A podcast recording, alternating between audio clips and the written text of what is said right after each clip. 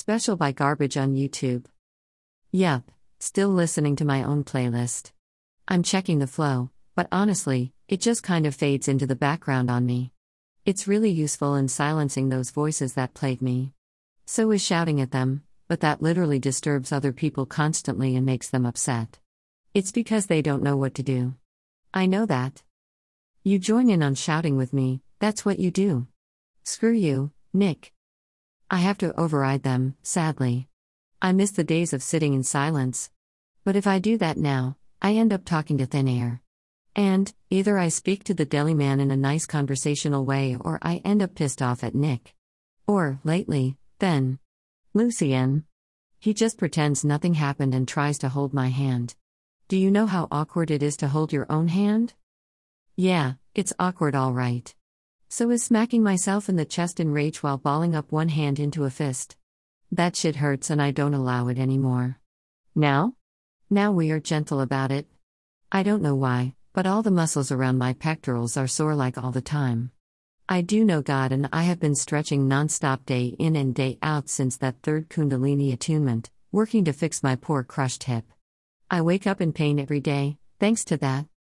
It takes about three hours of yoga to get out of pain every morning or evening, depending when I wake up. Did she come in so late to avoid me? No, asshole. I overslept.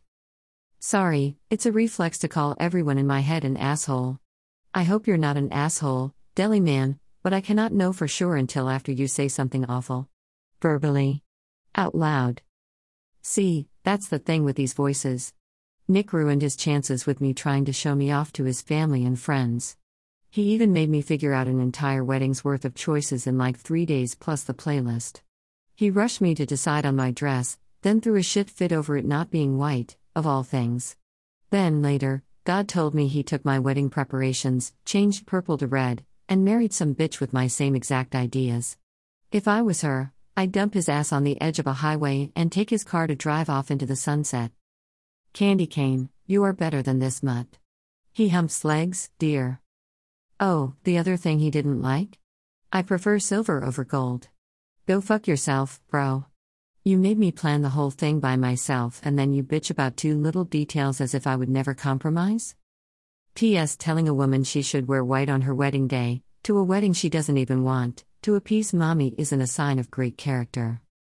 I like red as much as I like purple, but damn, I was cute with the dress I picked out and magenta hair, let me tell you. The dress TM.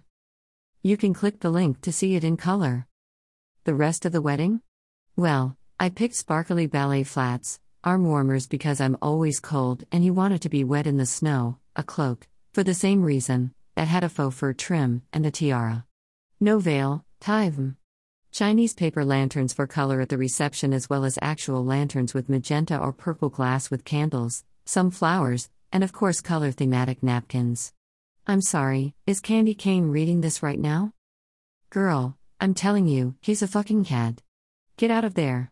He is still thinking about me all the time. Would you kick him in the balls for me, too?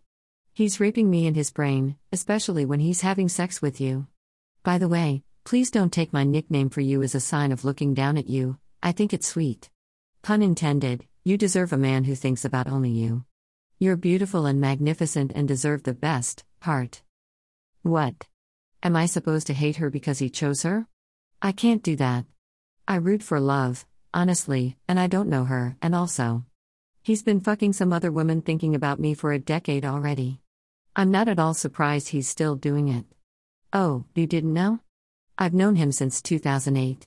He might have called me Spike. Most people think I'm a dude. I get it.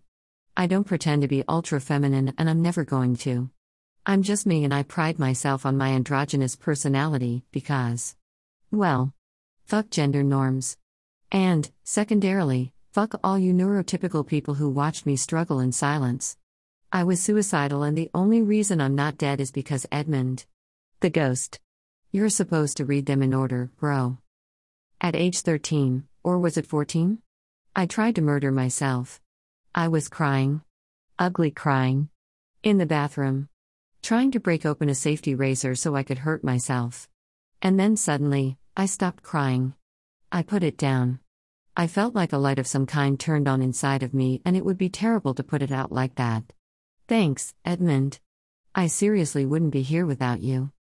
Maybe that's how I came to develop a type. What type? The deliman type. Slash joke. Hmm. Well, physically, Edmund has long hair and is a brunette. He has gray eyes. He's about my height, maybe a little taller. He wears a top hat, black, with his slate gray cloak, and he's got riding boots on because, as I already told you, he died in an accident caused by his brother spooking his horse.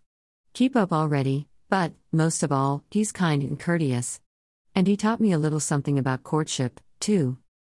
He's dead, so we aren't going to work out, but it's nice to know I'm loved.